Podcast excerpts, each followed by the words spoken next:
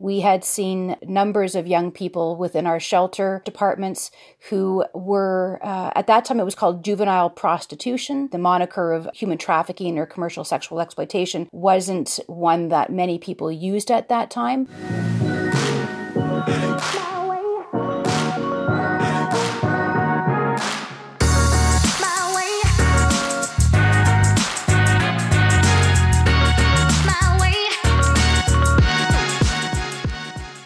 Hey, ladies. Hey, ladies, and welcome back to Herspective. And we all know that Leo season is officially over, and you're all probably mourning. I barely slept last night. I know I, know. am, but it's okay.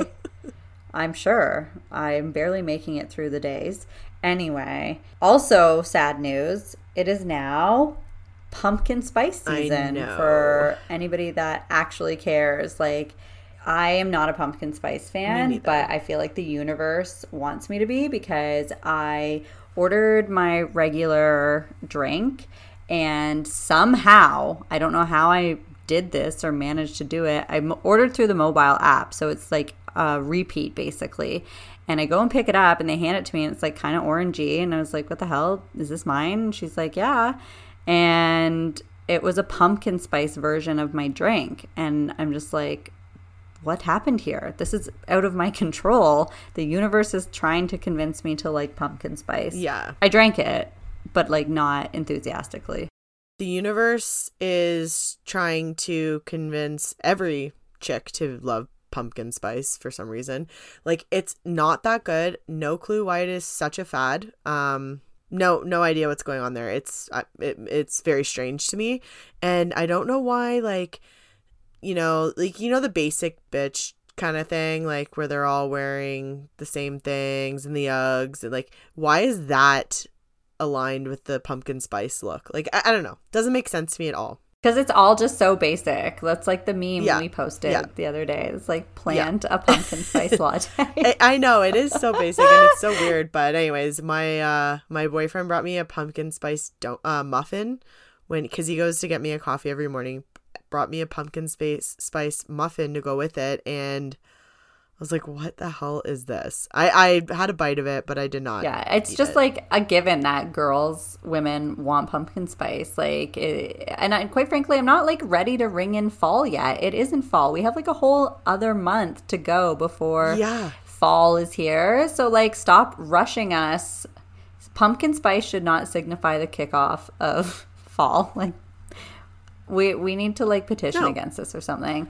Listeners, let us know if you're with us. Yeah, Are really you weird. a pumpkin spice lover or not? We're gonna put a message out on um, social. We want to hear from you guys and let us know. Okay, but also let's clarify: Are you a pumpkin spice lover in the appropriate time of fall? Because that's totally different. No, it's not. Like, why does pumpkin spice have It to be synonymous with fall? Like, it's just not an enjoyable flavor, quite frankly, when it's added to every single thing. Okay, thing. but it's better. I guess it's better to have it in fall for around Thanksgiving. Um, you know, it's better when pumpkins are in season, when everyone has to run to do a pumpkin patch photo. I it it, it makes way more sense to have it around then than it does in August. Fair, fair. I'll give you that. Anyway, I think that was our rant of the day. Um, let's. uh I didn't even know I needed to rant about that till I start talking. That's why we have the uh, checklist doc because there's things that you and I need to discuss that we don't get the opportunity to discuss outside the pod, Yes. and we just need to go over a Yeah. few things uh, before we get into it. But uh, let's do uh, thank you to our sponsors. So if you want to shout them out, and then we've got quite the show coming up. Yeah, so thank you to our sponsor, Intamo Pleasurables, for supporting Herspective. Intamo Pleasurables is a Canadian sexual self care company. They use 100% plant based ingredients in all of their products, and they are a company that cares as they give back a portion from every sale to facilitate free sex and pleasure education in our communities. Something that, again, we talk about on today's episode. Very important to us. So head over to intamopleasurables.com for their full line of products and use coupon code HERSPECTIVE20 at checkout. And don't forget to, to check out our other sponsor, Birch and Fog. Birch and Fog is an online luxury plant based wellness shop for the modern woman. They carry a wide range of CBD products, and as you know, we can't recommend them enough. So head on over to uh, their social at Birch and Fog or their website at birchandfog.com. And of course, don't forget to use coupon code Herspective20 at checkout to get $20 off your first order. Awesome. That is Yeah. some good housekeeping Good stuff. stuff. Um, oh, I do have to tell you that I went down Yes. like a 1,500 million hour rabbit hole of Nastya Nass's twerking videos. Like, I just could not Oh my peel God, my yeah. eyes off of my phone screen. Like, it, it's embarrassing how much time I spent watching I essentially the same thing. Like, twerking is twerking. She doesn't do anything else. No, she has like cool moves to like spice it up, but then, I mean, there's only a limited extent of that. Yeah. But I completely understand it's mesmerizing. it really is polarizing like she but now she's doing the challenge so i further went down the rabbit hole of watching all the uh, other people like that are doing her challenge and it just really was like wow like she has like an exceptional ability because while a lot of these other women were pretty good at like doing this challenge i guess copying the choreograph which i'm not really sure how you choreograph ass shaking but anyway um she like they were pretty good but it's just like she is next level Yeah. like the way she moves and oh my god so anyway i'm Well, like that's probably why she's like literally so famous just for like that. And I do commend her, like, way to build a brand and a business around that. Exactly. Like that's Yep. the mind-blowing thing is like she has built an entire business around being able to move her ass in an inexplicable way. It is inexplicable because if you ever try to do it, it's never looking the same. I no, I, I do practice try a and do lot. it. Me too. Yeah, and I like- practice in the mirror. I practice a lot. It never looks like that. Yeah, I look back at it once or twice a week, you know, but I mean, it's just not near what she's doing and like her ability. Um, but like I got so caught up in this challenge that I'm like, oh, maybe I should do it. Maybe I can do it. And then I was like, that's a ridiculous thought because no, I cannot. I am not posting me shaking my ass in such an embarrassing way for however many followers or whoever to see. So I obviously opted out of that, but I got like hyped up about it for a minute. I mean, Lauren, I don't think it's the worst idea you've had. Um, even if you don't want to like It might actually be. Ah, um, It- but thanks. It is the worst idea you've had. no, I'm just saying. I like you could have. It's not the worst. You you have a very cute bum. Why the fuck not? Go I it. appreciate the hype up. Like you are a total cheerleader. Um, Yes. But I want I want to have her on the podcast. More importantly, like so we should probably yeah. like this like bucket list. Hopefully we can con her into coming on, or maybe someone knows her that will ask her to be on the show for us. Um, because I just want to understand, like, how did she even know that like this is what she wanted to do? It's just it's all just so interesting. Like I think people Yeah. are curious too. Yeah, there's one thing of like twerking and and even doing it for fun or just like just doing it. But then there's one thing to literally like go on worldwide tours, teaching it. I don't know. She's she's pretty cool. Yeah, she's amazing. Um, anyway, so yeah, if anybody out there knows her or like knows how to get in touch with her outside of social, obviously we realize that. But like, if there's someone that has an in, please, please share because we want to have her on the show, and we you, we know you want her on the show too. Yeah. Oh yeah. Everyone wants to know the secret. All us girls, that's for damn sure. We love uh we love that. We love her. We love her. Uh, but in other celebrity news, and we posted on our social, is not to mention every single celebrity right now seems to, a female celebrity right now seems to be pregnant. Um, Chrissy Teigen being one of those, Yeah. but she has legit like I know. burned her tongue I know. off. I, I I didn't even find it funny because it's so fucked that that happened to her tongue.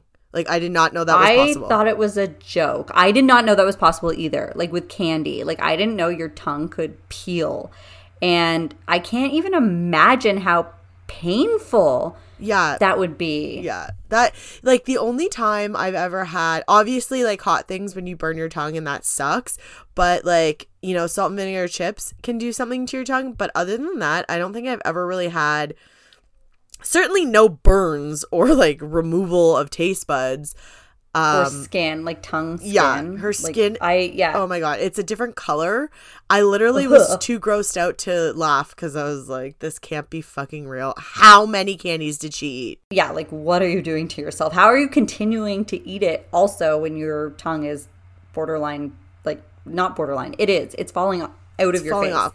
And the whole Um, the worst part is it's not even like one little bit. It's like a, covering the whole surface of her tongue. So she must have just kept going and going and going. It shook me to my core. Like Yeah. that's why I had to post about it. That's why like I wanted to Yeah. mention it because it is legit the craziest pregnancy like craving situation that I've ever seen or heard of. Like obviously there's so many crazy pregnancy cravings and things that pregnant women do. Like I had to have Dr. Pepper throughout my pregnancies. I don't know why I don't even like pop, but like nothing that like caused my body severe damage. and Yeah. No, that is just mental. And like, you know how when you have a uh, too many candies, it hurts your stomach. like Let then you alone- stop. Oh yeah, well before your tongue is burnt off. So I can't even imagine her, if her tongue's like that. What is the state of her stomach? Oh my god. I know it's bad. Um, so yeah, I just had to like chat about that because I was shooketh by it. Yeah, I was very shaken by it, and I'm so glad you brought it up because it's something that needs to be addressed. Girls, please do not, pregnant or not, do not burn your tongue off. Yeah, Chrissy, It's not worth it. I hope you get better soon because obviously she's probably listening.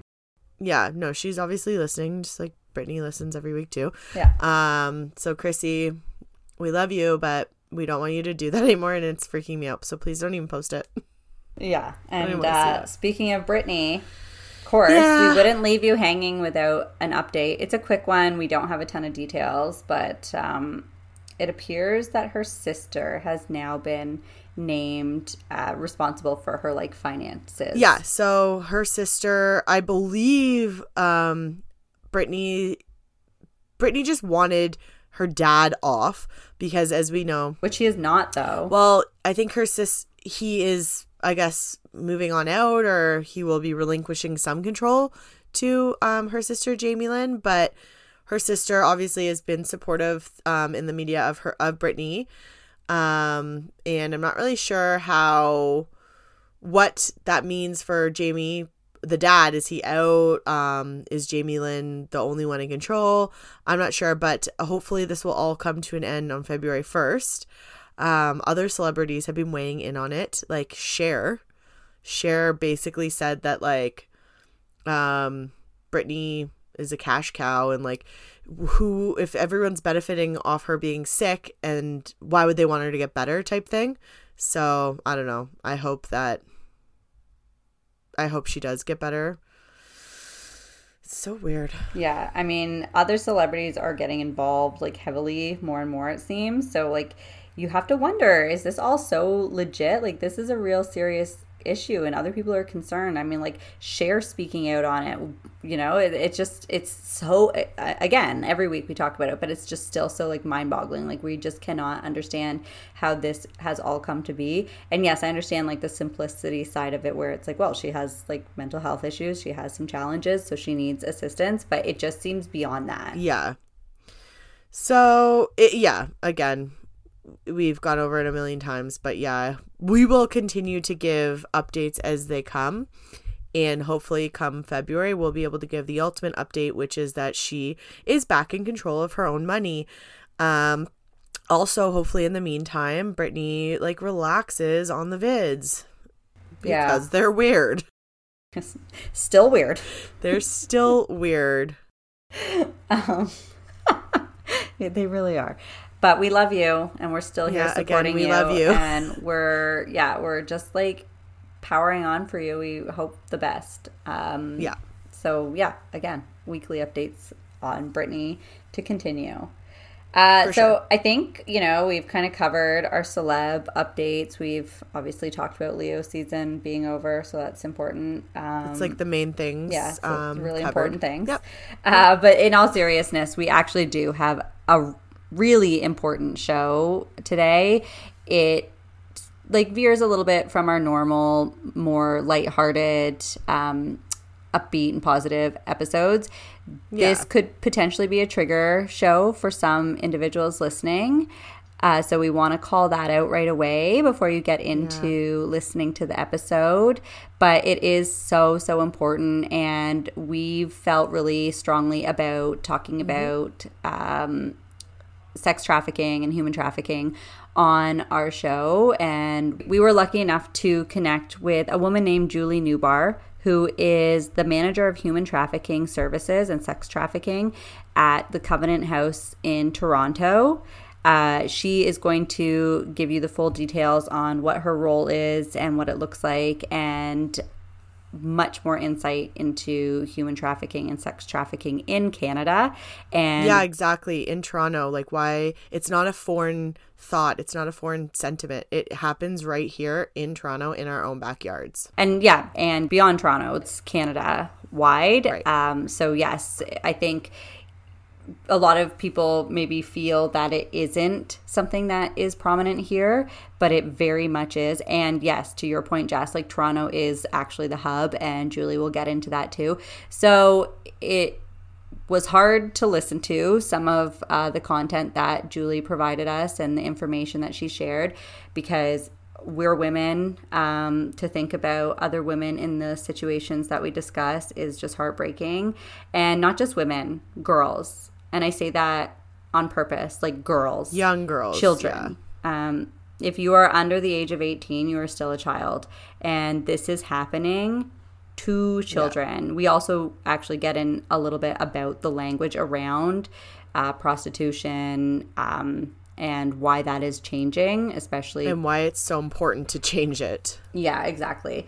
So, like we said, um, this could be a triggering episode. Hopefully, whoever listens to this just takes away like so much information and Julie totally plugs where you can get more information, uh, resources if you want to help or maybe you need help. Um, so, you know, it, it, was just really fascinating talking to her. Uh, we, you know, we are committed to trying to learn more and figure out ways that we can help uh, just as an individual. So hopefully you guys love this episode and we want to hear from you as always about it. And um, yeah we'd like to welcome julie Neubauer to the show Welcome, Julie. Thank you so, so much for being here today. This is a little bit of a different episode for us at Herspective, but such an important one and one we've been yeah. wanting to cover for a really, really long time. And just can't tell you how grateful we are that you are available to talk to us and going to share, I'm sure, just a wealth of knowledge and information. Mm-hmm. And uh, so, yeah, welcome to the show. Thank you for being here. Thank you. It's uh, it's my absolute honor to uh, to be with the both of you today. Uh, any opportunity to continue to put this uh, topic in front of people, uh, I, I, I will jump on. It, it astounds me that uh, we I've been doing this work since 2013, and that it still is considered to be new information to so many Canadians, Ontarians. Um, that I'm that I'm I'm sad to be here, but I'm also very grateful to be here, if you get what I'm saying. Absolutely. Definitely. And as Laura, you mentioned, it is a bit different because uh, normally we have lighter or funner uh, topics, and but this one is so serious um, and and so, so important, important and, and so real, uh, unfortunately. Yeah. And as you mentioned, Julie, um, it's something that seems newer. And, you know, I hate to say it, but I feel a little bit guilty of thinking the same way. It does feel newer, and I don't really know as much, I think, as I should, especially because um, we're talking about our own home here. We're talking about Canadians and, and what's going on in our own backyard. So I guess we can start. Julie, please tell us. Uh, what you do, what your role is, and um, a little bit about the position itself. Sure. Um, so, um, my name is Julie Neubauer, and I am the manager of anti trafficking services at Covenant House Toronto. Um, I have been with the agency for uh, almost 20 years, but have been solely responsible for the portfolio of anti trafficking uh, effort services programs since 2013. Um, when we began the work as an agency back at that time, uh, it was basically myself and one of my advocates. And uh, we, as an agency, took a very bold leap uh, with our board of directors. Uh, who, as a as a faith based organization, who had been serving homeless youth for a, a great number of time, uh, made the uh, decision to um, boldly step into this arena of anti trafficking services.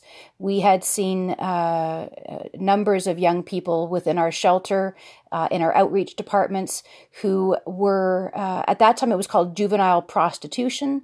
Um, the, the, the, the the, the moniker of, of human trafficking or commercial sexual exploitation wasn't one that many people used at that time.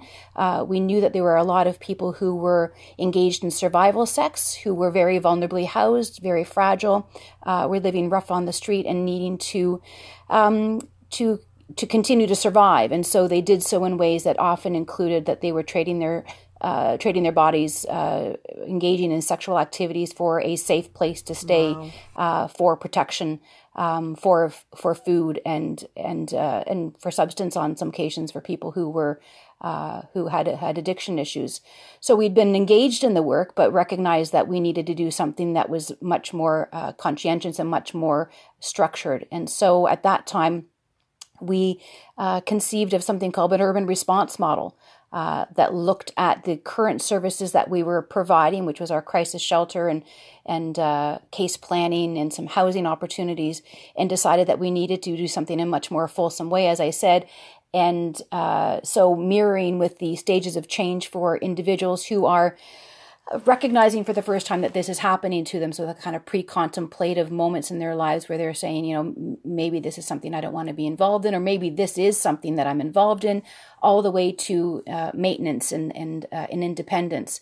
And so over the past seven years, we have built those pre-existing uh, programs that I that I talked about uh, or have yet to talk about, um, and then built more into it. So, uh, prevention and education, moments such as these uh, with people like yourselves, uh, to now having uh, oh, uh, so many more staff. Um, more housing programs. So we have two different housing programs um, and one crisis bed program. Um, so as I said, that we sought to meet individuals where they were in terms of their engagement in this in this in this work or in this this crime. Um, so at our shelter, we have two crisis beds that are very low barrier that young women, young female identifying individuals can come and stay. Um, it's housed within our shelter program, and it's for um, people who are fleeing exploitation for the very first time, people who are contemplating uh, leaving, people who are just looking for a, a safe place to be uh, while they kind of regroup and get their feet beneath them. Um, so since 2015 October, we opened that specific service, and and at last count, we had. Um, 97 young women uh, access that space. Wow. Um, we also opened. I know it's an astounding number, and and and forgive me. I mean, this is, I will ramble off numbers um, and and things um, with without a pause um, to to acknowledge the holy cowness yeah. of this. Um, so these these numbers are are more than numbers. These numbers are uh, young women who have um, people in their lives who care about them. Sometimes people um, who don't know where they are. Um, they were born uh, as daughters. They are perhaps sisters, aunties. Um, they have connection to other human beings. So I'm glad that um, that I that I acknowledged your your your your wow um, because these are simply not numbers. These are young ladies for whom uh, some pretty dastardly uh, crimes are, are, are taking place against them.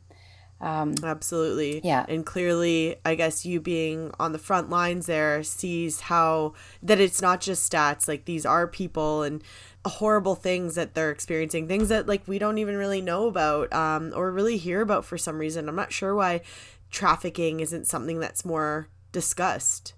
I think because society doesn't want to face it, just like so many other horrible like circumstances that happen within our society or in quote unquote our own backyards, it's not easy to talk no. about it. It's not easy to hear about it. It's not easy to know about it. And in some situations, I think people choose the ignorance is bliss approach, right? Um, unfortunately, unfortunately, but these are yeah. our people. These are our women. These are our children. This isn't just like some person that you know maybe you've never met but it, it shouldn't matter because yeah, really we are women. we are one yeah. um, we have to protect each other and we have to fight for each other and we have to talk about what's happening to bring enough awareness that hopefully will help end this um, I mean, sure. just listening to you, I just filled with goosebumps. My body's very tense um, because I think even I am, you know, guilty a little bit of trying to kind of you know block the knowledge out in my head. Well i think because you're a mom right it, if you let all of it in uh, you run the risk of like going mental. Um, always thinking about that happening. Yeah but it's also just about um, you know uh, like i feel a little bit helpless and that's part of why we wanted to talk to you julie. Um, you know we can donate uh, we can participate in say protests or um, events that take place for this sort of thing signing um, bills raising awareness. Absolutely yeah. But at this at the end of the day i still feel a little helpless because i guess we don't necessarily get to see the the final product. We don't see who we're helping um, for obvious reasons. Like people, some people probably need to be protected, or especially their identity. So I think sometimes, and you know, you, I, am very grateful and lucky to live the life that I lead, and um, certainly was never a victim of anything like sex trafficking um, or exploitation in any way but it's still happening and i think yeah it's sort of just like i know what's going on like I said, I can donate and participate in other ways, but I just I still feel like it's not enough, and this is still happening. And um, you know what what can we do? Really, what needs to be done? So I think that it's uh, there's an important distinction that I'd like to make at, at this part of our conversation. So sure. one of the things that I want to reinforce is uh, the difference between sexual exploitation, sex trafficking, and sex work. So in a in a very simplistic nutshell, what sex trafficking is or sec- commercial sexual exploitation is, is when somebody is forced to perform, provide sex acts to make money for somebody else. So the people who are being exploited, the people who are okay. being ex- who are being trafficked, do not have choice or agency in the exchange. Would that include the the women that are working, um, as you mentioned before, for us for their substances or for food or for shelter? Well, that's a that's a that's a good question. So that's you know more considered a, a survival sex, right? So right, they have okay. well, it, it it's about choice. It's so if someone too. exactly. So if someone is uh, without the right to a home, which housing is a human right, um, what what else? What other currency do they have? Right. So this is really about this distinction between trafficking and sex work. So people who are engaged by choice. Uh, in sex work, get to uh, determine what services they provide they get to say uh, what what fees they can charge. They get to say when they get to work. They get to say when they get to take breaks. They get to say way they where they get to perform. So that's all around the choice and the agency in the well, and they activity. keep their money, and right? they keep their money. Hell's bells, they keep yeah. their money exactly. Whereas people who are exploited or trafficked do not get to say what they're going to do. That quite often that the individual Jeez. is uh, placed in a hotel, Airbnb, condominium, um, or in, in, in, other circumstances in, in, in, in, in cars or, or street street level and they are not that the, the, the client the john uh, will come to the door and they are not they had no engagement no negotiation in what they're expecting to provide. So just to paint that picture it's like they're like what held kidnapped held and literally forced to have sex uh, so long sex as the acts. person who's holding them says so like are, do they are they released so, for an hour do they get a break like so this is this is the again one of the the needs for clarification on what sex trafficking and what exploitation is is right. when we often see uh, posters or images of young women who are shackled or handcuffed um, who are right. uh, who are seemingly held against their will uh, by by force. And that's not to say that that does not occur, um, but more often than not, the ways in which these young ladies are lured and groomed into the engagement of the exploitation um, is done relationally.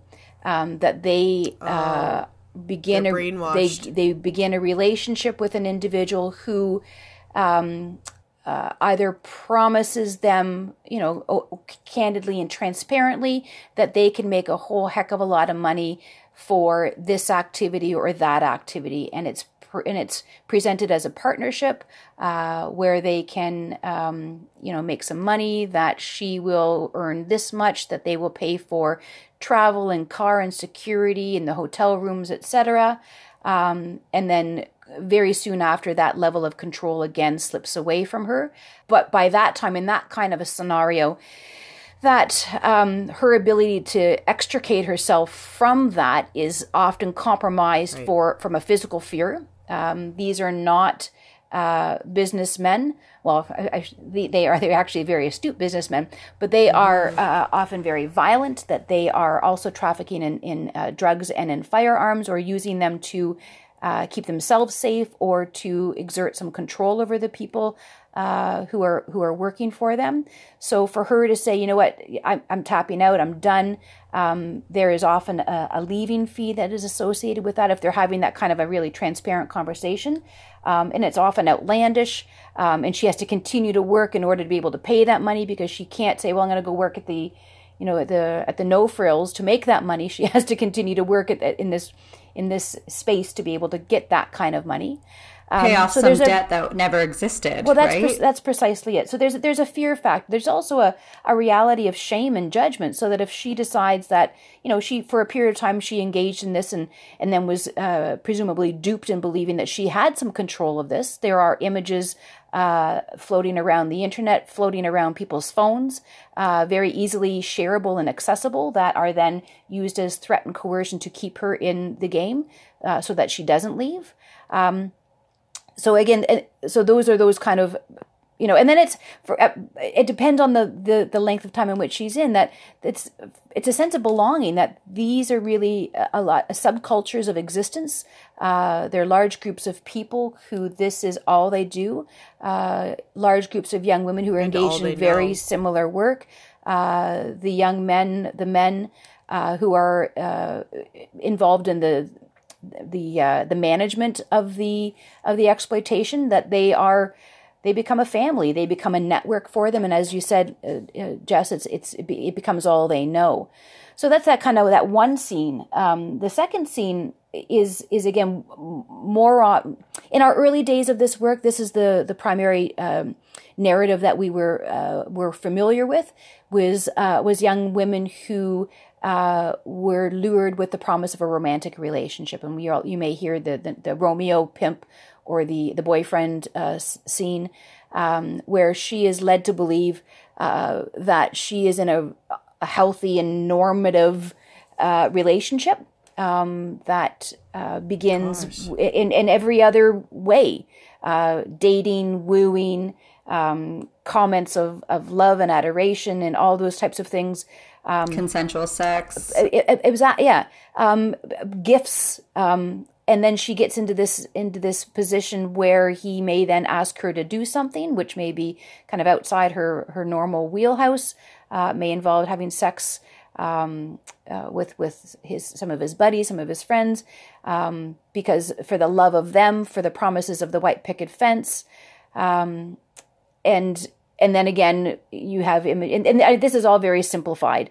Um, Right, again right, these are these are uh, young women who um, whose trust was taken um, was was created uh, and then taken from them um, for the for the exploitation and making money for these other individuals. So they're so far into this, and again, like I said, there's images or uh, you know who are you going to go back and tell your mom? Um, and, and during the development of the relationship, that they now know what their what the family is, uh, if they've got siblings or brothers and sisters, um, and again, in in these situations, she's not wearing handcuffs. that she's left in a hotel room, say for example, where he goes out and and and gets food for him, or uh, is going out and, and working other young ladies in other hotels, or is going out and doing his own life, which sometimes these other individuals have other you know other they've got parents, they've got other kinds of things that they're doing, um, and she's left there, and she's left there to to to see dates that he will set up for her. And again, um, the door is is open. Um, there are times where the, the doors are locked, um, uh, but again, that notion of of leaving that. The, we did a, a Covenant House did a survey, uh, a national survey. Uh, where our researchers, we, we're very fortunate at Covenant House Toronto to have a, a really um, remarkable research and evaluation team. Uh, and they went across. I definitely want to talk to you more about that after as well. Right on, yeah. The fact yeah. that you're not just like a shelter helping, you also take it the next level in research. But I'll I'll ask you Thanks. that after. Right on, Jess. Yeah. So they went across Canada, um, talking to both survivors and to service providers, and they were looking primarily at uh, where the systems let them down. Um, uh, what resources were lacking, where were the gaps in services to helping someone exit. Um, and, and, and I'll say here also that, that exiting is, is a word because it, for those who are engaged and involved in uh, exploitation, we're exploited, we're trafficked, you never really exit, that it is something that becomes part of your fiber. Um, the post traumatic stress that uh, these individuals uh, experience and continue to endure um, is unlike anything I've ever seen before. Um, so again, I just want to mm. make note of that that that word exited that it's it's it's it's not a, always a, a, clean clean. Um, but what they did is they talked to these individuals across Canada, uh, and what they learned was that uh, it's far from easy, and that it takes on average seven seven attempts to finally um, for, to finally stop. Wow or to leave the exploitation in, in whatever way that occurs, right? I don't have any statistics, but I mean, I feel like that can be more times than maybe someone who is struggling with a substance addiction goes to rehab, like or domestic abuse, leaving your spouse. Those are similar numbers to that as well, right? I don't ha- I, I I can't speak explicitly on those numbers, but there is that's that that's intimate partner violence. So uh, yeah. Often these it's a lot exactly. Way. Yeah. So if yeah. you are if you in, are engaged in if your experience as a, as a as a victim or a survivor of sex trafficking is one that was based on a relationship where you thought it was a romantic relationship, those the difficulty in exiting there are are are profound as you would as you would note with a domestic violence right. um, as well as you know if it comes time to that individual then deciding to uh, take it to a to a legal um, uh, recourse. Does that so happen often? if she, we we support a lot of young women who make the decision to uh, go and talk to the police. Um, last Great. year we supported it, it's it's remarkably um, difficult work for these young ladies. We supported I think over 37 young women uh, last year alone uh, wow. as they first went to speak to the police and gave their initial statement. Um, went back, say, for a second time. Um, and it's not a it's not a certainly a one time thing. And for anybody who's been involved in the court system, mm-hmm. um, not during COVID times, um, that it, it, it, drags on for yeah. for years. Nothing moves um, quickly. so, that's for sure. No, nothing moves quickly. And so for those who are trying to you know, put a period to this part of their lives and to, to begin healing through therapy or through um, just trying to, to do some form Move of recovery on. that every time they, yeah, so every time mm-hmm. they have to go before the courts and retell their story to, to uh, a, a, crown or in court. Um, and that very similar to a lot of sexual assault cases. Yep. Um, the uh, defense uh, and the courts aren't often very sympathetic, and it's it's it's changing, of course, as as the judges and as the crowns and as the defense are gaining a, a, a greater understanding as to what human trafficking is. Um, but uh, often their own sexual histories will be dragged through the courts. Victim shaming. It's it's it's everything that you can imagine. Yeah, I was just gonna say, is there a lot of victim shaming? Absolutely, there is. Absolutely, there there is. Yeah, so it makes it quite difficult for them, as well as you know the reason I'm telling this story is that their their their boyfriend is in court, right? As as is his or her crew. Um, so again, there's the fear factors. There's the oh my god, I still love him. Um, all those those things that make it quite difficult to to be able to see it through. And so we are always so uh, remarkably uh, impressed and in awe of these young women who make it to the end. Uh, and quite often there's there's there's there's less convictions um, on HT related offenses, um, and that's something that you can look up.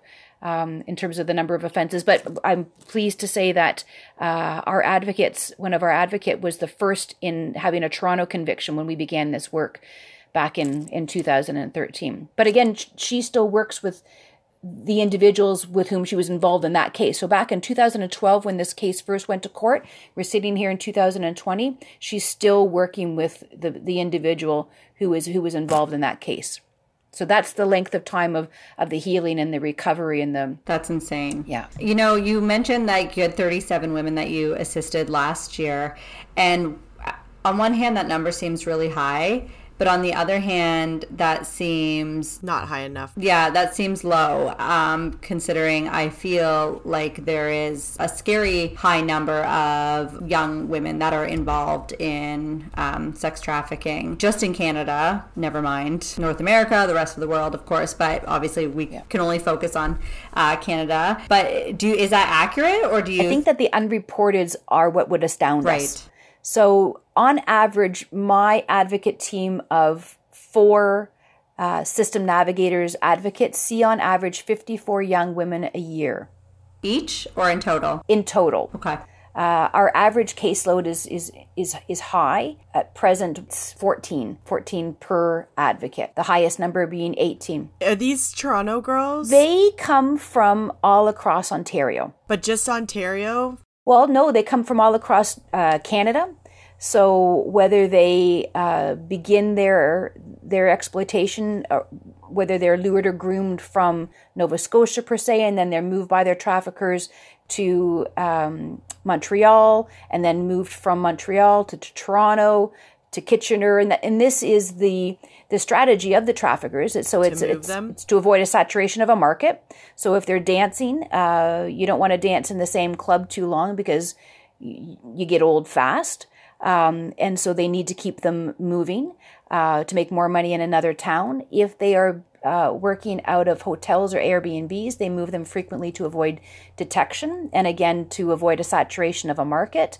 Um, they will also move them to areas where there is a boon for or there's a, there's a higher need. I mean, just you saying there's a need, just like well, yeah. I know it's it's really gross. So there's a there's a bit of a we learned last year that it was a bit of a cottage industry. Oh my god! Um, that there in the higher end uh, areas of, of Ontario specifically, that they were young uh, women being moved uh, through different spaces um, for a specific clientele. Uh, if you look at the um, the oil industries out in Alberta, unfortunately, that doesn't surprise me. Yeah, at all. Yeah, that when I I actually lived in Alberta for a couple of years, and that is um, one of the first times I really heard about it and like understood it.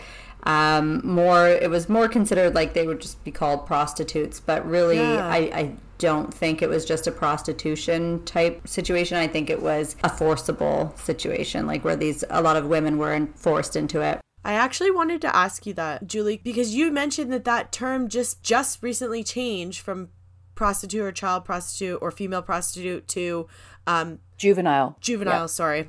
I used every other word.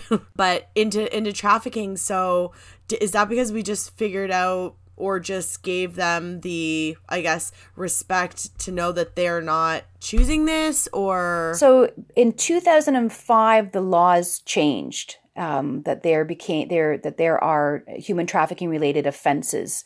Um, the Palermo Pro- Protocol, uh, a number of different spaces across the world began to identify uh, sex trafficking, labor trafficking as real events, um, modern day slavery, and began to uh, rally to have the laws reflect uh, what was actually happening. So uh, not to get into the weeds about what the what the different laws are about where you can sell sex, who can make money off of sex, but it's important in terms of this um, uh, language lexicon.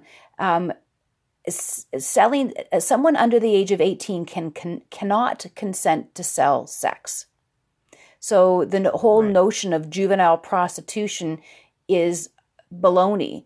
That a juvenile under the age of 18 Yeah. cannot Yeah. consent to sell sex. Yeah. Yeah, those two words really can't come together because prostitution Yeah, represents exactly. somebody who is of consenting age uh, to sell sex, and juvenile is clearly re- representative of a minor. So they really exactly. could never go together. And I know that, and that's something that we've actually been seeing more and more on social media, which I really appreciate, is calling that out. And I wanted to mention that when you brought it up at the beginning of the show. Changing the language. yeah, the language is really important because Mm-hmm, we do minimize, you know, certain things because of the way you hear it, and you think, well, they're they're choosing to be a prostitute, or it's just it's prostitution that's legal, or that's normal, or that's acceptable. But it's like no, when they're children, because that's what they are. Even if they're 17, turning 18 in a month, at that point they're still a child. And I mean, Correct. By in the eyes of the law. absolutely. Exactly. And when I look, when you think about yourself at 18, I mean, what did you really know?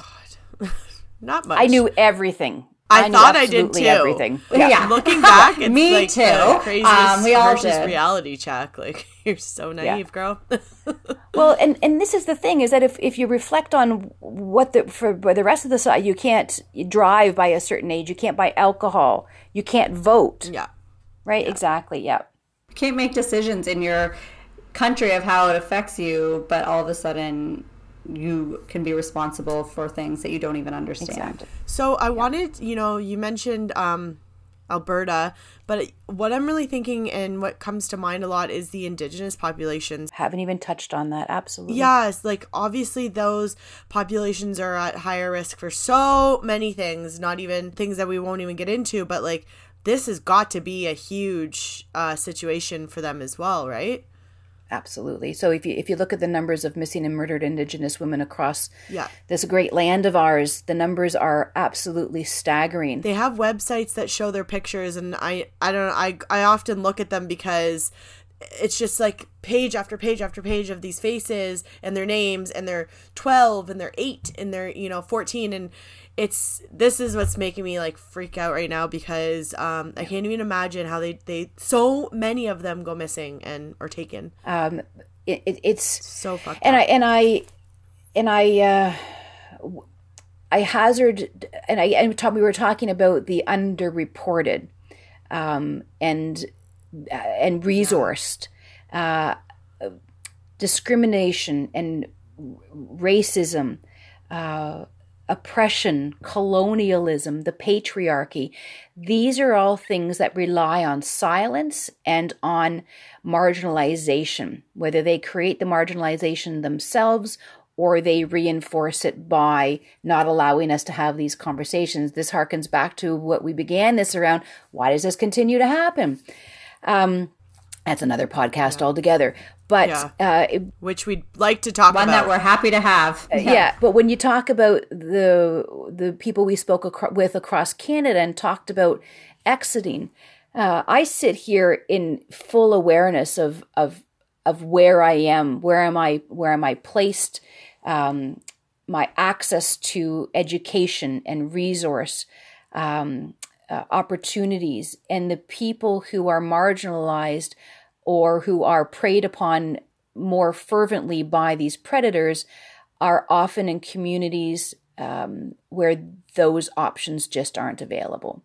And so, if you've got a young lady from a community uh, in a remote part of uh, Manitoba, her ability to look around her and say, um, I can go to my auntie or I can go to my local health care or I can go to these places and get support, uh, to have a language for what's happening. Um, It's it's purposeful. Our, in terms of our uh, statistics, we work with uh, only last count seven percent of our uh, young women identified as being Indigenous. Um, and we will routinely refer to our uh, sister partner agencies in Toronto, uh, Native Women's Resource Center, Native Child and Family Services, uh, if these individuals identify as being from these communities and want more uh, culturally specific support, uh, which is is absolutely necessary um, for these young women to have their communities wrap around them and embrace them um, to, to be able to heal from the reasons that it, it, it, it may have occurred to them in the first place um, to how they're going to heal uh, and be uh, reintegrated back into themselves and to their into their communities. So one of the things that I'm curious about though is okay, so these women, um, however they end up in the trafficking world, um, often like you said relationships or which turn into like that forced situation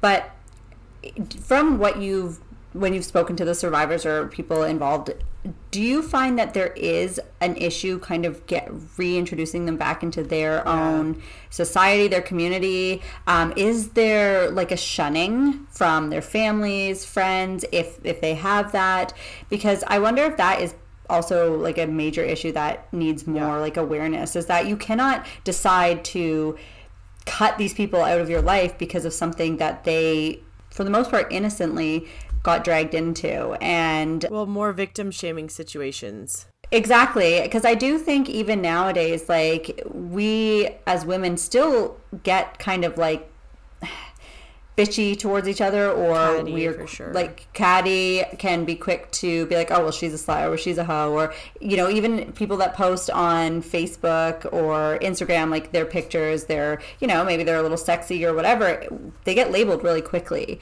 and it's other women that do it not just like men um, so is there that issue where like they're not welcome back from their family? Well, yeah, do they just go something? home to their parents like and their parents say like maybe they're very religious. Obviously there is certainly a cultural aspect to be considered here too. Is it something where it's like oh my god you've completely dishonored us or you've shamed the family or yourself or you're Damaged disgusting? Like yeah like you're you're you cannot be well, there's a, part a, of this. a, like, whole bunch of stuff in in what you've just said lauren that needs to be that needs to be unpacked. Don't mind our tangents.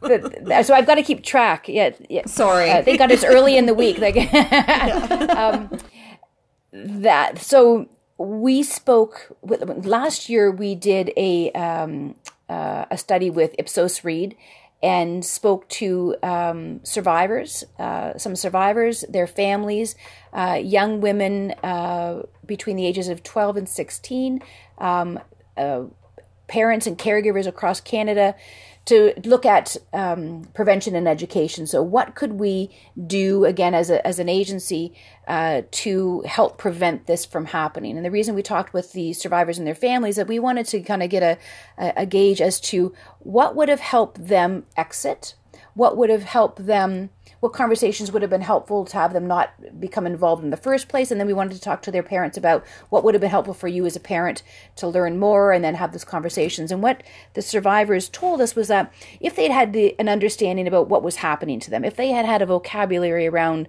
sex trafficking, sexual exploitation, boyfriend, Romeo, pimp, where they're going to be, what does luring, what does grooming look like? That in some cases they may not have gotten involved, that their radar would have gone ping. Right. You're trying to do this, that they would have had a, a greater, you know, sense of, of, of trepidation or of caution. Uh, they also spoke to us about um, their ability, desire, comfort, trust to have a conversation with their parents once they became engaged, once they were engaged, and once they were trying to leave without the shame or the judgment. Uh, and again or having that that language to be able to say i think this has happened to me. I think this is happening to me. Um, and then the parents to be able to, to, to, like it was on their radar as well. So they didn't have any of that. So that would have been helpful to uh, to prevent it and then to help them uh, presumably uh, avoid true uh, entrenchment or engagement, and then you know potentially to have them exit as well. We also learn from talking to young people, and again, this was a bit of a of a of a risk, uh, talking to young people prior to exploitation. So those who, like I said, who were who were 12 and you know 13, 16 with their parents' consent, their caregivers' consent. But again, asking with them what they knew about sex trafficking, asking them what they knew about exploitation.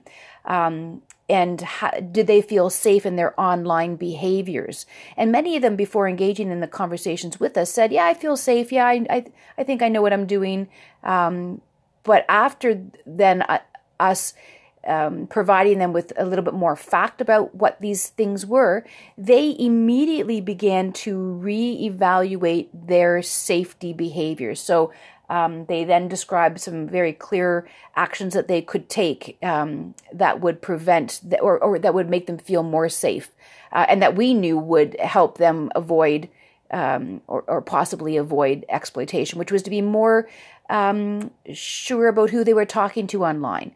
Um, that if they were going to go to a party, that they knew the host of that party, that people knew where they were going, um, that they just basically knew that this was a a real thing and that this was not something happening to somebody over in Cambodia, that this is something that was happening to uh, Canadian young girls. Yeah, that's so important.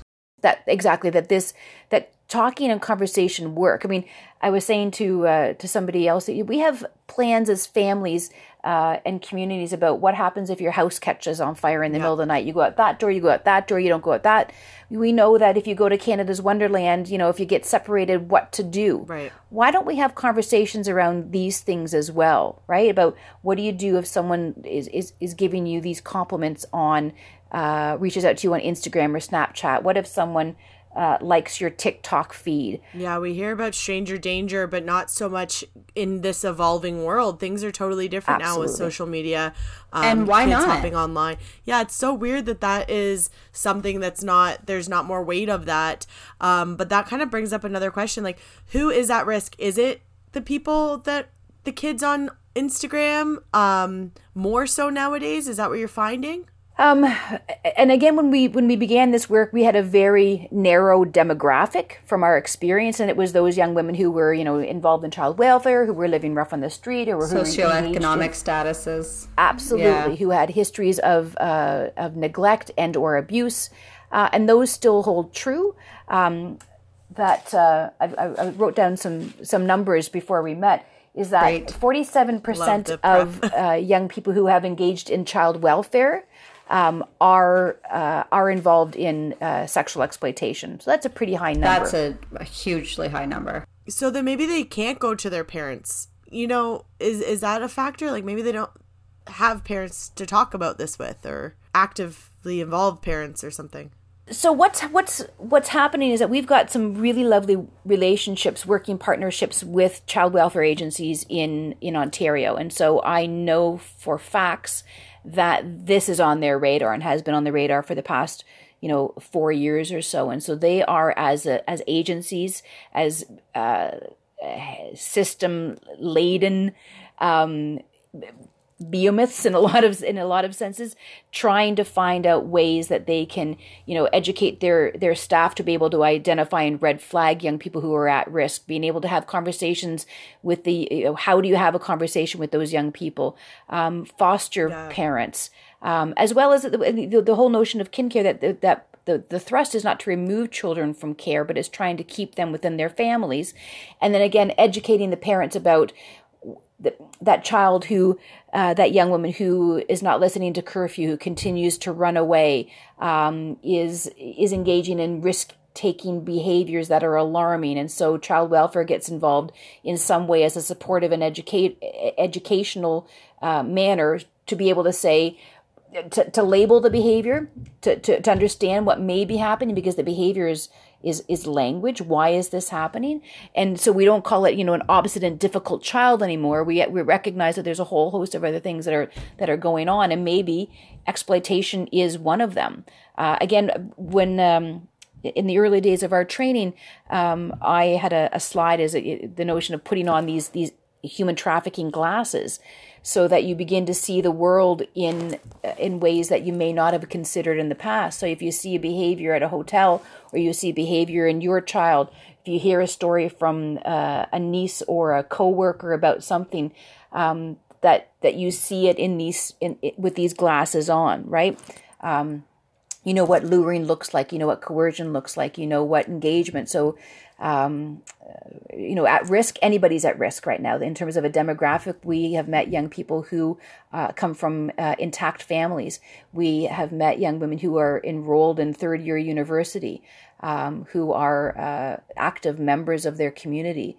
uh, and who continue to um, find their way uh, into these into these circles. Uh, so again, these kinds of conversations about raising that awareness that it is a an unfortunate possibility um, to dispel a lot of the myths. One of the the things that uh, I always scratch my heads at.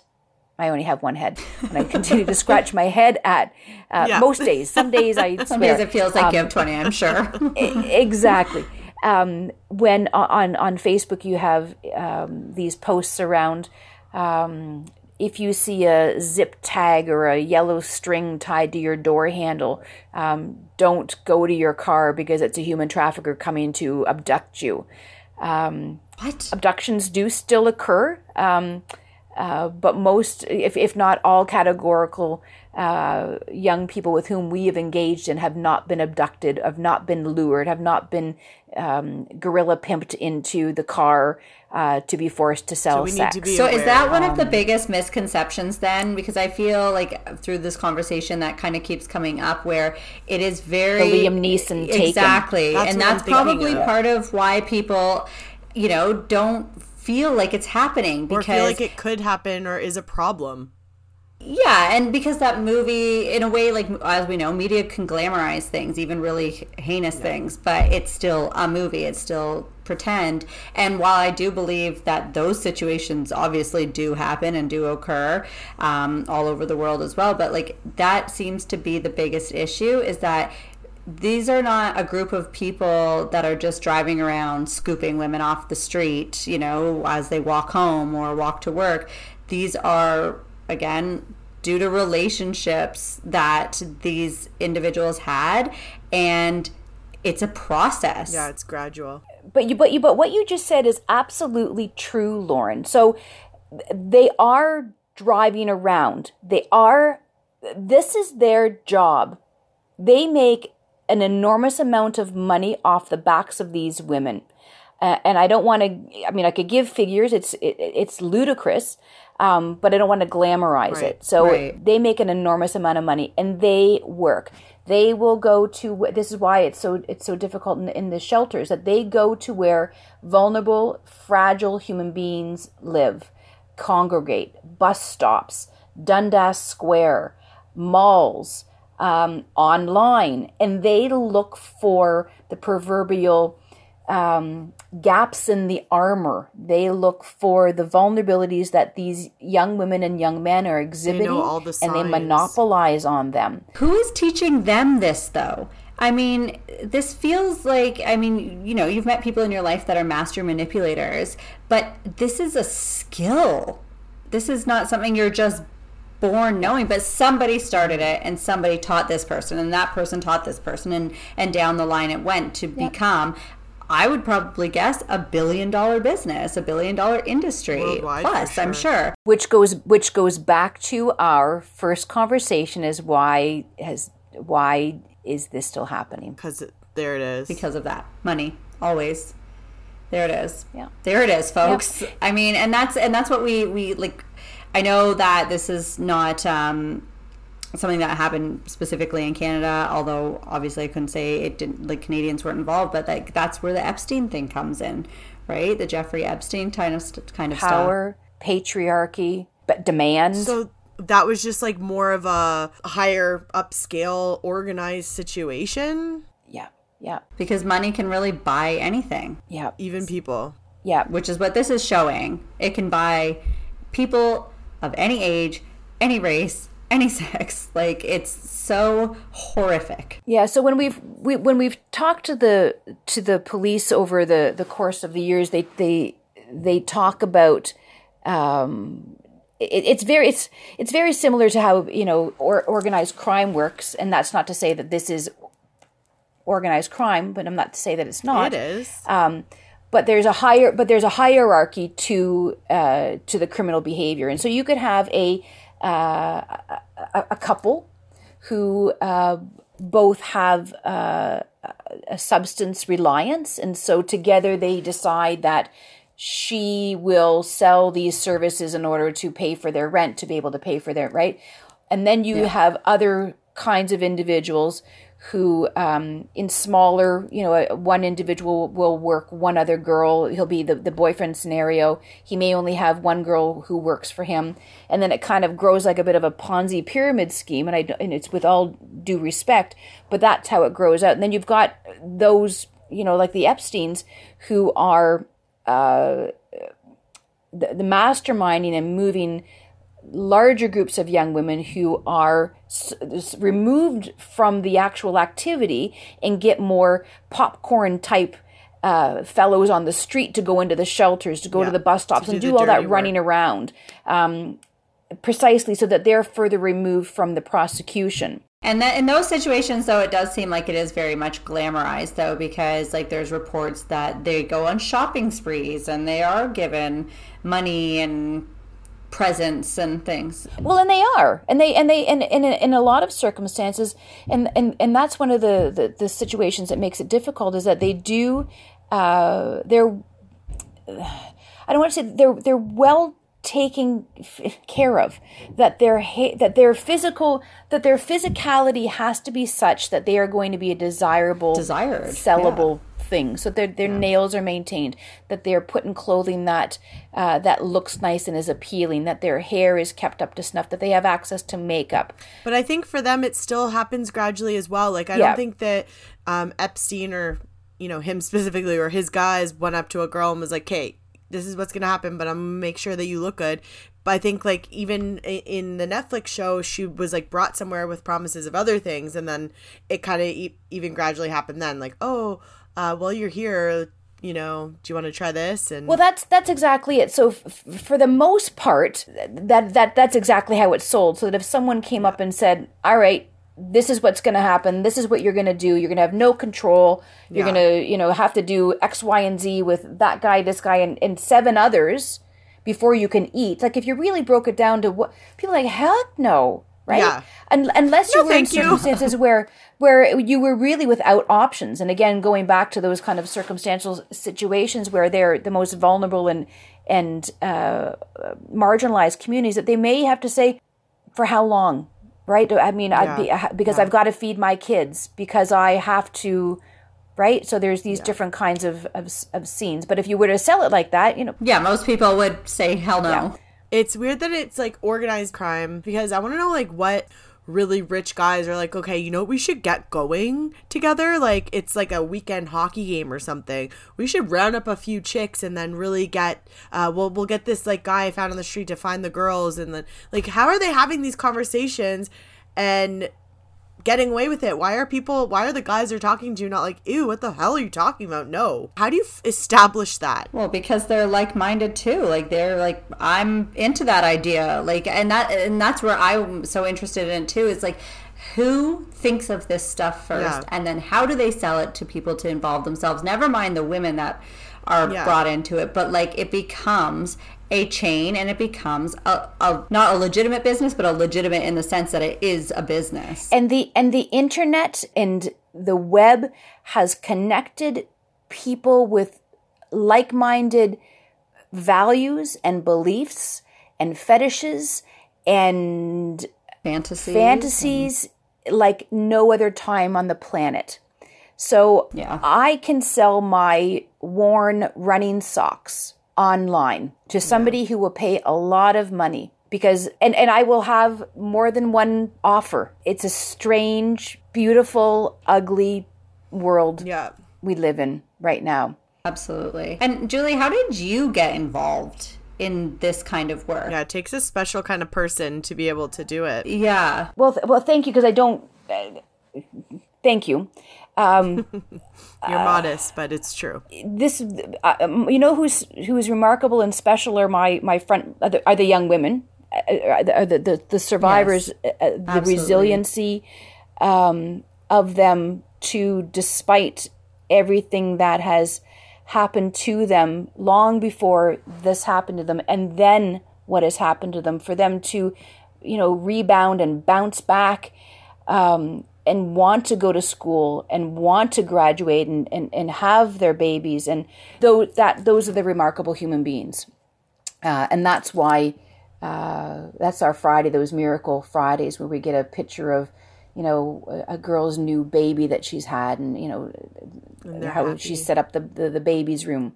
Um, my advocates and my frontline staff who do this uh, tirelessly Uh, day to day in some really challenging circumstances, be able to bear witness to the testimony in court as this as these young ladies are, are raked over the coals. Those are the those are the the the, the sorceresses and the, the the wizards and the the unicorns. I I never expected to do this work, and I'm blessed to be able to do so. I have a background, a, a master's in education.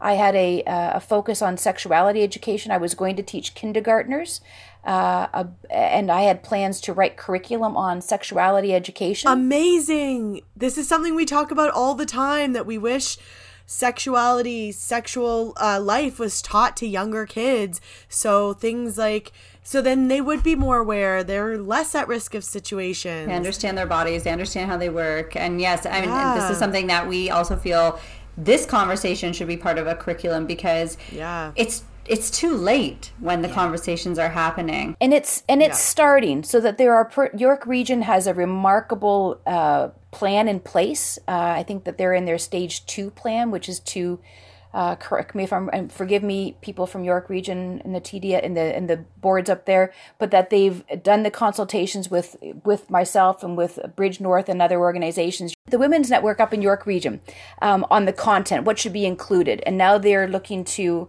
uh, uh, teach their teachers how to teach it, uh, to consult with the parents. So they're well uh, along the path to doing just that. That is amazing And it's news. more than it's more than anatomy. It's more than P and V. It's about um, The psychological self-esteem, side of and it. it's ex- precisely, exactly, exactly.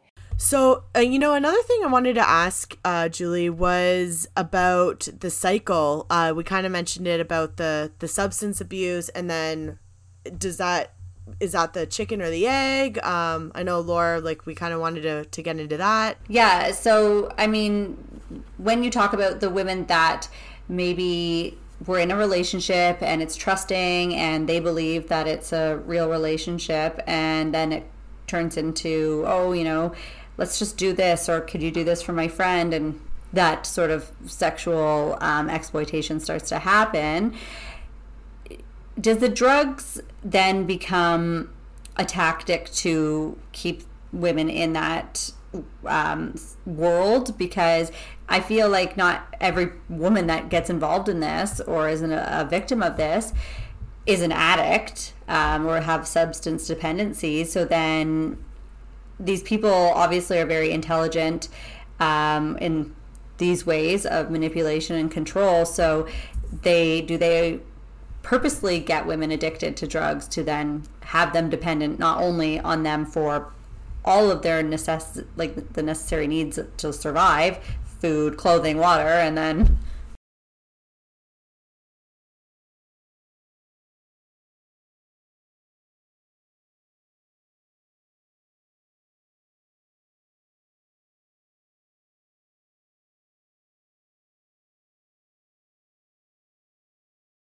it's an abs it's it, it is a it's a tactic. It, it is absolutely a tactic. And so I, that's why uh, it's important to, to to to raise this to to be able to develop that that compassion for the individuals um, who are who are exploited to understand that that um, that this is where their substance reliance uh, comes from uh, that the the traffickers will introduce them in the, the luring or the grooming stage uh, to substances that they may not have used before to kind of gain some control over them to be able to And then, how many people are you uh, develop a debt bondage to them so, so, that you've they're using, smoked um, used all of this the vulnerable. uh, you thought that was for free. Oh, this is how you're going to pay me back already? for that Do they look for the homeless those weekends of? 'Cause I know that parties. is something So that that's the Covenant an House element of also it as well. um, helps with is the homeless population of youth. So how is that leading? How how at risk are they if they're homeless as well for this?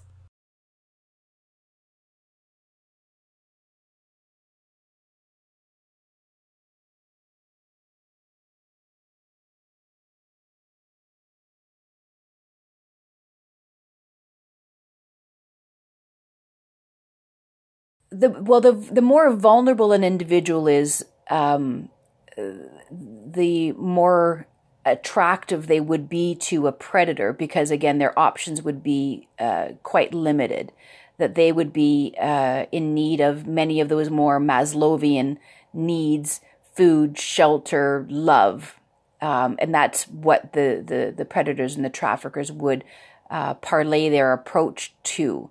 Um, you need a place to stay. Who's going to protect you on the street um, where are you eating tonight? How, when would you like to go party with me? Um, and then there are the vulnerabilities that all three of us share or have shared at some point of our, you know, fairly normal, healthy lives, um, where we need to belong, where we need to feel loved and valued and desired, um, I know that from my own history that there were moments in my own absolutely uh, young adulthood and too, adulthood where relationships that you don't um, fully understand my vulnerabilities were very why you're evident, doing something or um, necessarily and even wanted to at times taken advantage of by other, other human beings who saw them or who I rightly told to, them well, and were willing sense. to exchange okay. to have those out. needs met. And yeah. I think that's a really powerful message to right? send too. Is that sometimes you're doing something without even know you're doing it until it's too late. Yeah. Yeah. Yeah.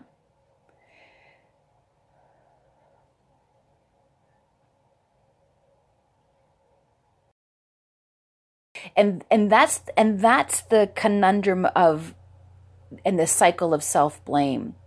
So I brought this on.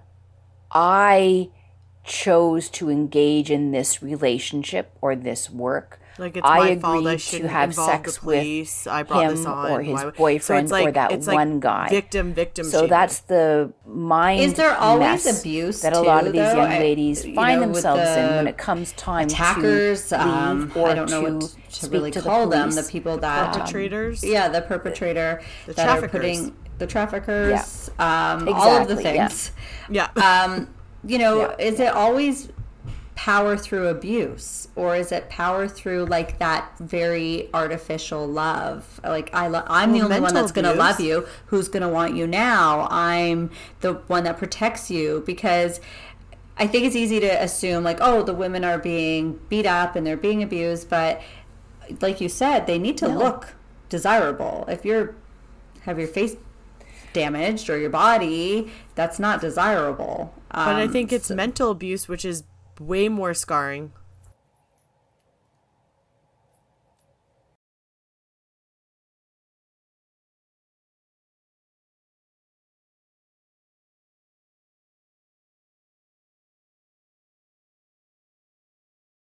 Right. both so both happen so both both happen so it, again it, it depends entirely on the on the trafficker's style Right. um and on what his what needs to happen at any one given time. So if sh so it, it, it's all very different. So it, again if if if she begins to express a desire to leave or have had enough he may need to employ a different strategy. So it may be he needs to turn into a heavy hand or he may need to talk about her sister. Well, if you're not going to be here, then I know that your sister, what, she just turned 13, right? Um, or what about those photos? Or, um, or come on, babe, just one more year. Right. So ag- And again, it it's, is it, there it, it a- changes like within varies Canada? what is the hub on like where the relationship is and on the statistics strategies that need to be employed at any or one Toronto? given But time. like I, right? It is, it is um, that kind of call and response Right. to what they have in front of them.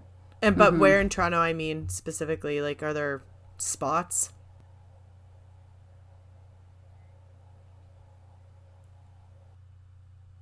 Toronto, Ontario is considered to be the hub of of, of Canada, uh, and Toronto is is a bit of an epicenter. Um, I- if you would have asked me four years ago, I would have said, you know, uh, Eaton Centre, Dundas Square, um, the bus station for for luring, um, like downtown, the core, the hotels that line Yonge Street.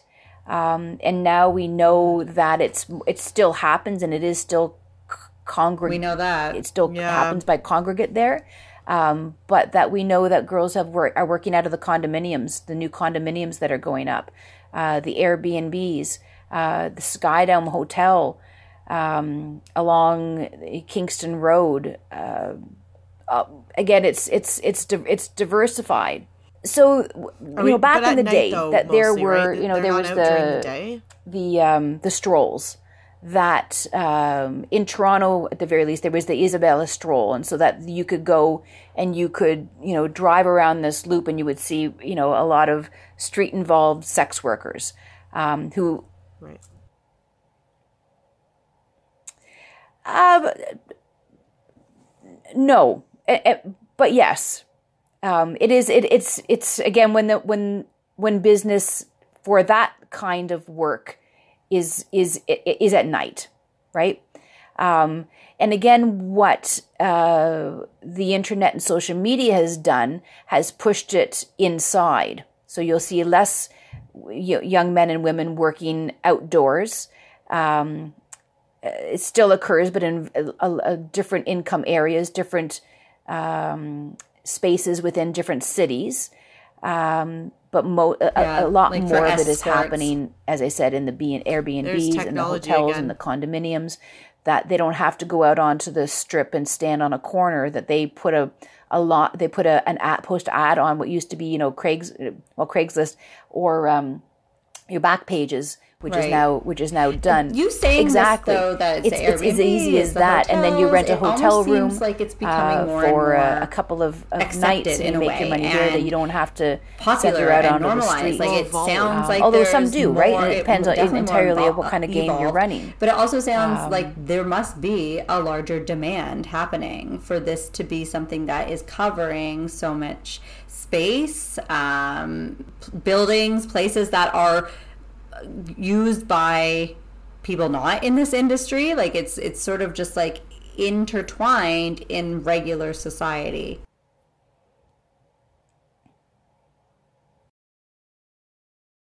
Mm-hmm. Yeah, of course. Yeah, but it's not like I think what Laura meant. It's not like it's just happening in like the seedy motels in town. Like you know what I mean? It's Yes. happening in the nice Airbnbs. There's it's it's access, it's happening uh, literally everywhere. in So the nice and, hotels. uh, Yeah, so they're not having the to, internet like, is making it a lot there. It- It, easier. can be more out in the open, I guess, or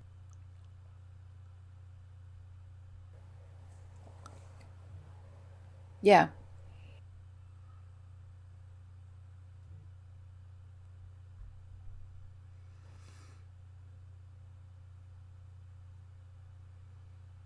Well, if you stop to think about the the the larger hotel chains that this is happening in many of them, that people know. So there's that kind of that that that acceptance, and uh, uh, what Covenant House is doing is that uh, we're now going into uh, been in, being invited into uh, HR uh, spaces of the larger hotel chains in Toronto. Yeah. uh, to talk to their 'cause, I housekeeping mean, like, staff, how you gonna security, get human resources, their front desk staff, well because the hotels bel- know in fact that this is happening, and they don't want to be a a part of it. And so they're, they're training their staff up, to be able to identify up, and not go in with guns blazing themselves, but be able to call the authorities to, to do something about it. is going. That's a bit odd. Or like a eh, guy goes in there clearly with a younger girl, probably doesn't look like him, like it's not his kid. You know, like are, are they trained? Yes. Yeah.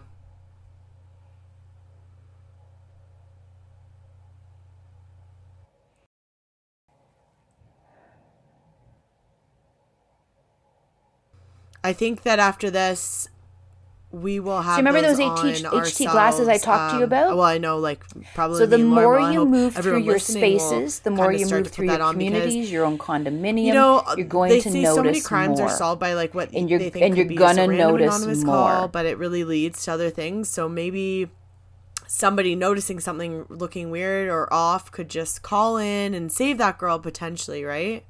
And what's the harm of making that call, right? If it's a false alarm, it's whatever.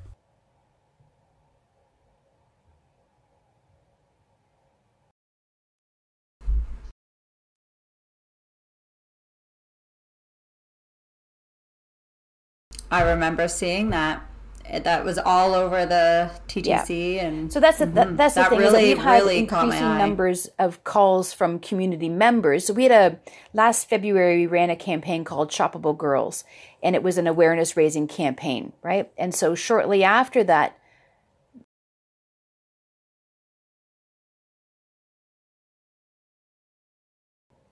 exactly and then we and and that campaign raised a lot of awareness with yeah. um, with average citizens who began to there was a, a, you know calls from people who were in hotels saying i think this is happening uh, so to being able to direct people mm-hmm. to the appropriate um, uh, resources. So right. there's the um, so Center to End Human Trafficking that they have a hotline here, like, you can call, or Crime Stoppers, with tips to, uh, or to your local dispatch of your like, of your you know, local Toronto police. or, uh, or if you feel like if someone's in immediate danger, signs. you know you can call nine one one if there seems to be violence uh, taking place. Right. Um,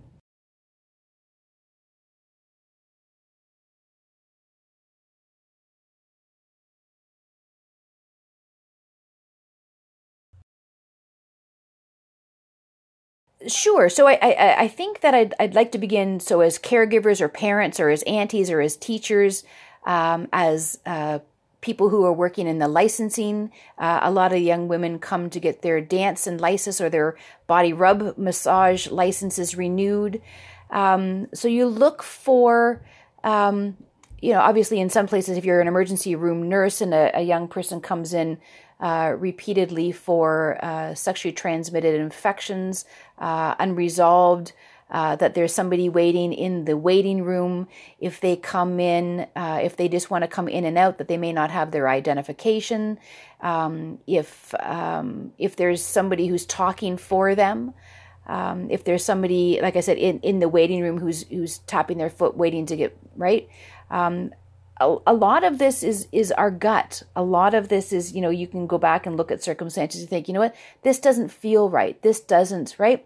So I encourage people to to check their gut, um, and then not be uh, afraid to ask a question.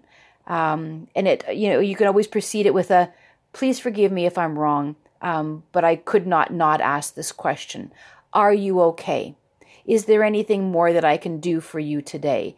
Um, would you like to stay a little bit longer?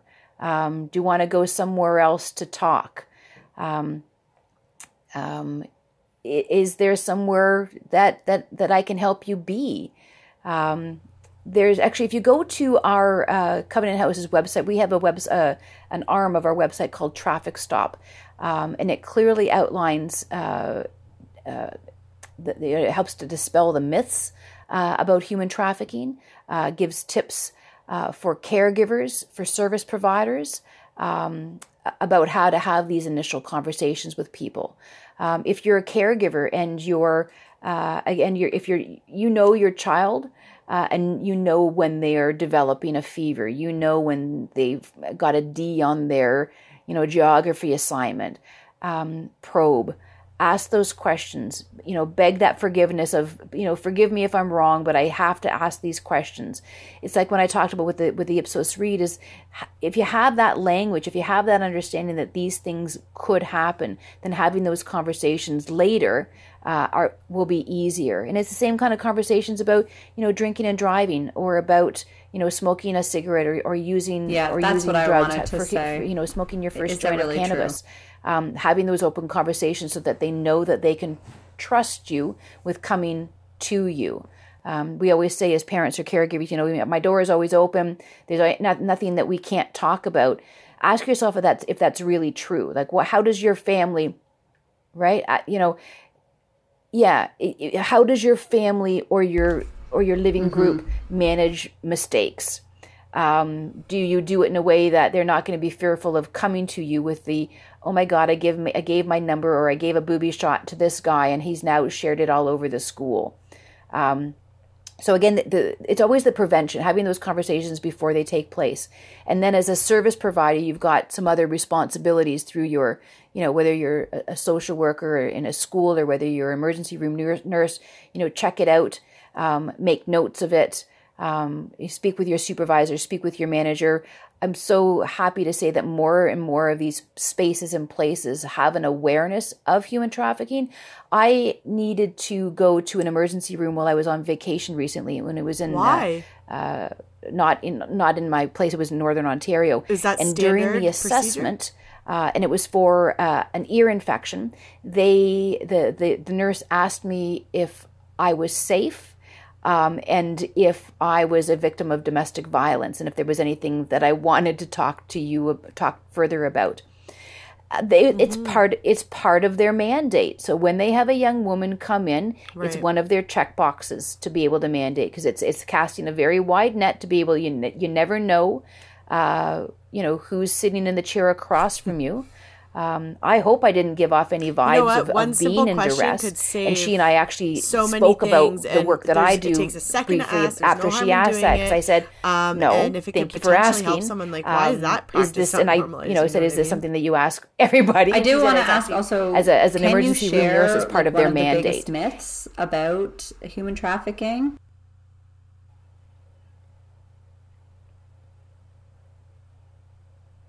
Yeah. Yeah, yeah, exactly.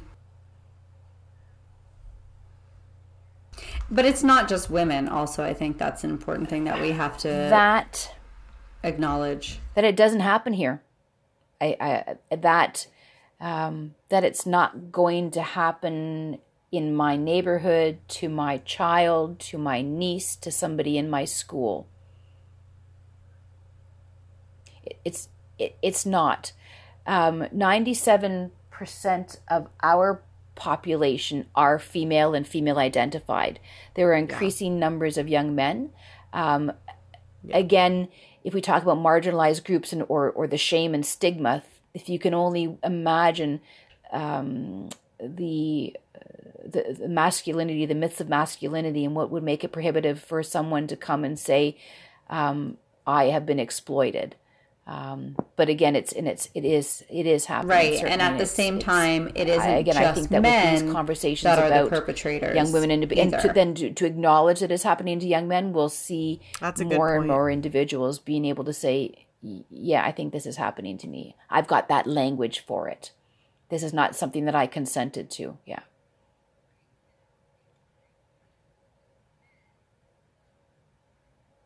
Correct. Correct.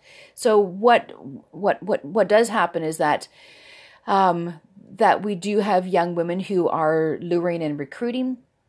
Um, they are uh, in in smaller numbers, but it certainly is something that happens, and uh, more often than not, then they are victims themselves.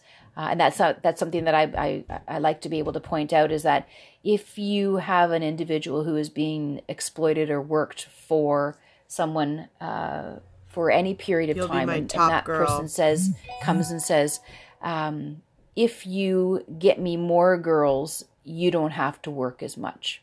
Or if you get me more girls, then you will get greater accommodations. You can sit in the front seat of my car. You can share my bed for the next couple of nights.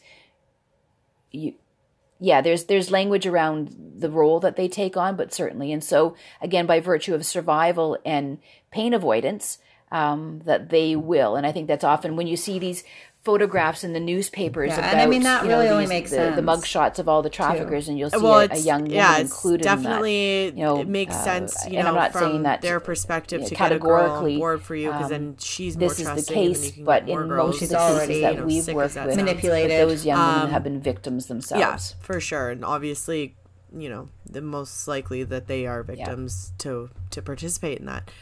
Um, I think you know, as we come to an end, like the biggest take homes that I've learned from this would be, you know, obviously always have empathy and compassion for people. They are um, at the forefront victims, and then, you know, I'm not a mom, but this is something that I I will do is have these conversations um, at a younger age, especially now that technology is, um, you know, so Dictates involved everything we do. in everything.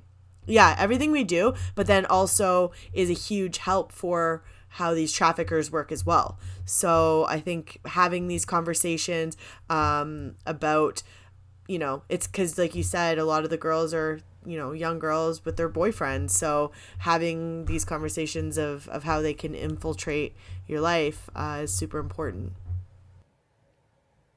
Right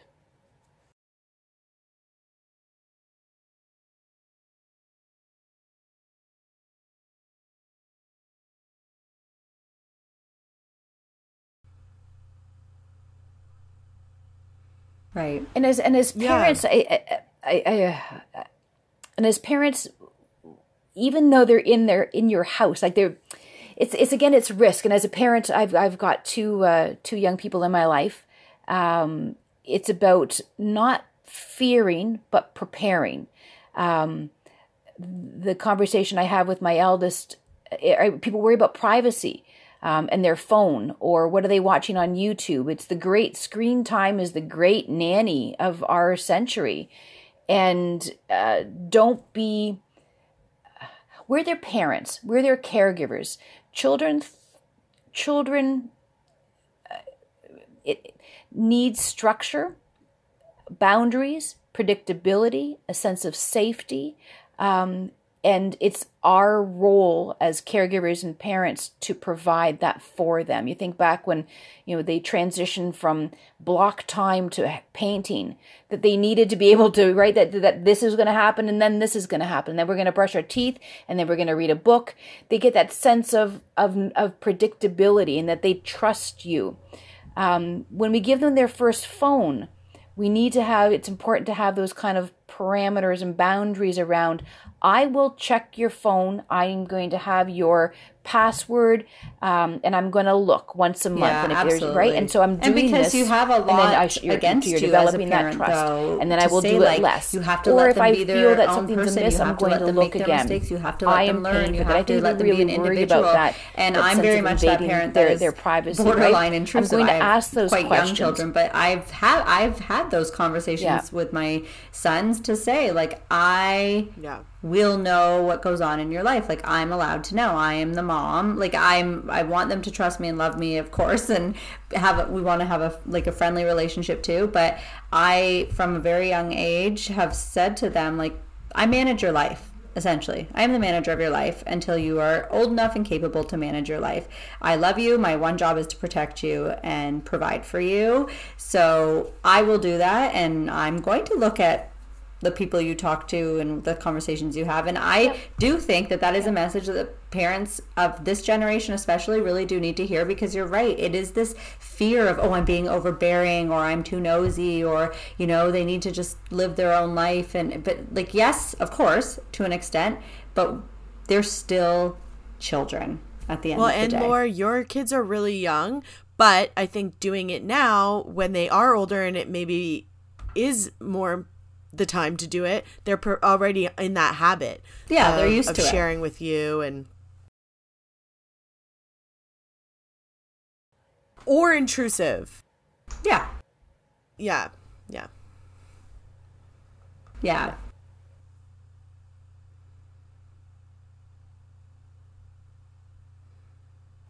It won't it won't appear as as as as unusual. It will be just that kind of that normative more normal. Oh, what are we talking about? And that's my children grown, right? They they they know ish the work that I do.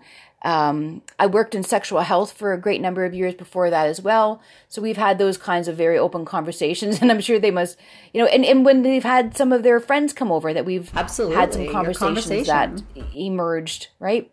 Um, you don't want them to. You don't want them to be those shockers. You want, you know, condom use or marijuana use or mental health challenges to be That's a part like of your we've talked about that normal whole a lot normative conversation so it's not these outlandish and, that right so that they have to start happening talk about you know exactly about All depression or anxiety topics so it's to not the from a taboo it's not the mad woman in the attic that I think that that's that what we're seeing. This is where Yeah. the problems happen. It was too taboo. It was you don't talk about sex, especially um, women. You don't even shouldn't even know about sex. Like it's just something that And you, you don't- do. yeah, it's not for pleasure for you. Yes, It's exactly. like and of course, that's changed so much. Um, Yeah. But it's still a problem, obviously. And we do feel that it should be in part of the curriculum. And I'm so glad to hear Yes. that this is something that they're starting in, in the um, Yeah, yeah, in some of the uh, school regions or through the school boards. So, Yes, but yes, these are just huge. conversations. Like we can't hammer this home enough for us and to our audience. Like you need to talk to your children, and you're allowed to talk to your children. Um, you know, all of this has been so yeah. unbelievably educational. Like, thank you so much for sharing everything here. I know I learned a lot. I'm pretty sure everyone else listening will too. Um, but yeah, we you know I we can't thank you enough for for bringing us more awareness on this topic. So why don't you um put in your plugs of where people can get more information, where they can contact you, where people can get help if they need it.